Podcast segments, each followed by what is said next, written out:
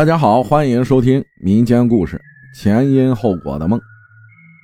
故事发生在二零一四年六月二十五号，那会儿是刚去上海上班两个月，分寝室那天分到了四零四四张床铺，我是进门右手边那张床，在我床铺的两边和正前方各一个床铺，对面那个床在唯一的窗户下面，而我正对窗户。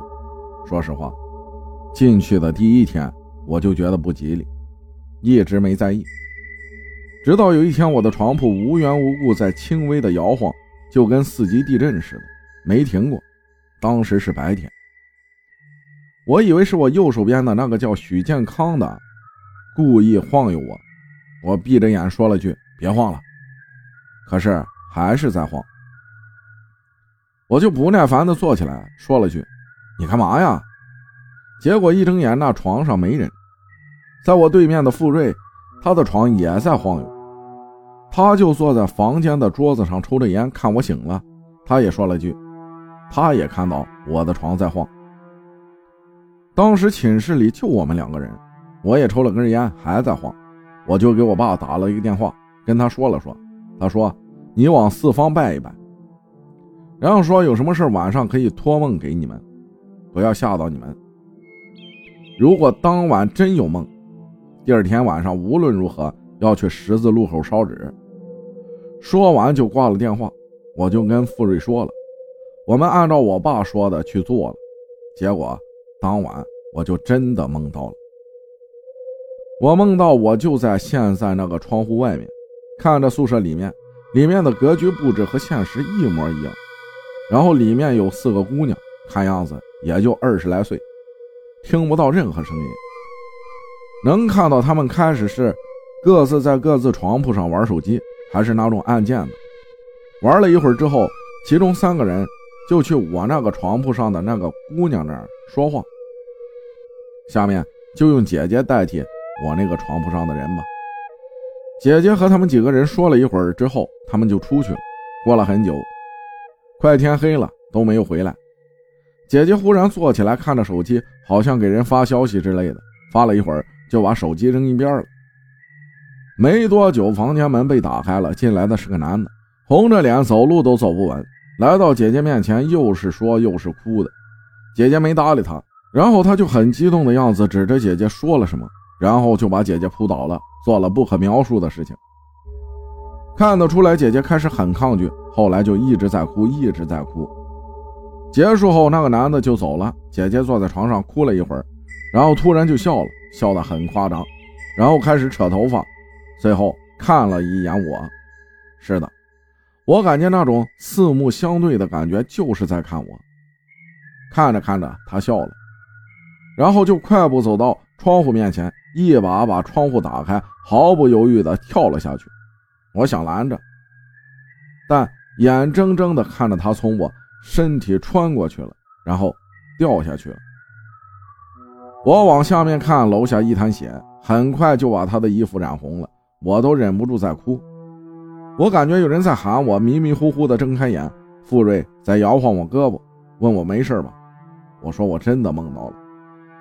然后感觉眼角湿润，我摸了摸，真的流泪了。我把我的梦跟他说完之后，他说他也做了一个梦，不过。更像是我的梦的前因，而我的梦就是他梦到的后果。他的梦是这样的：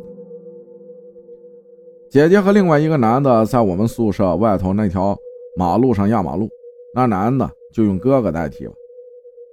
哥哥和姐姐在路上漫步走着，哥哥推着一个自行车，一边走一边和姐姐一路说着话，一路欢声笑语。直到走到桥头，就是姐姐寝室楼下的时候，哥哥才挥手告别。反复几遍都是这样。大概第六次的时候，哥哥姐姐吵架了，哥哥指着姐姐的肚子说着什么话，还是听不到声音。说完，哥哥就走了，看起来还挺生气的样子。姐姐就回寝室了，拿出手机在玩，估计是打字。不一会儿，她就出去了，和另外一个男的，就是我梦里那个，出去吃饭。吃了饭，还在一起聊了很久。姐姐在哭，他抱着姐姐安慰着。很晚了，他就送姐姐回了宿舍，他也就回去了。第二天晚上，他在寝室楼下沙县小吃吃的东西，喝着酒，喝了几瓶酒后，就拿出手机在打字，聊了一会儿，他就走了。他进了寝室楼，一路晃晃悠悠去了四零四，把门打开了，看到了坐在床上的姐姐。到这里，他的梦结束了。我们觉得沙县小吃肯定知道什么，就去了楼下跟老板说了这件事老板听完，拉着我在我耳边说了句：“晚点等店里没人了，我跟你说，到时候我给你打电话。”我们就回去了，直到下午三点多，他给我打了电话，我们俩就赶紧去了。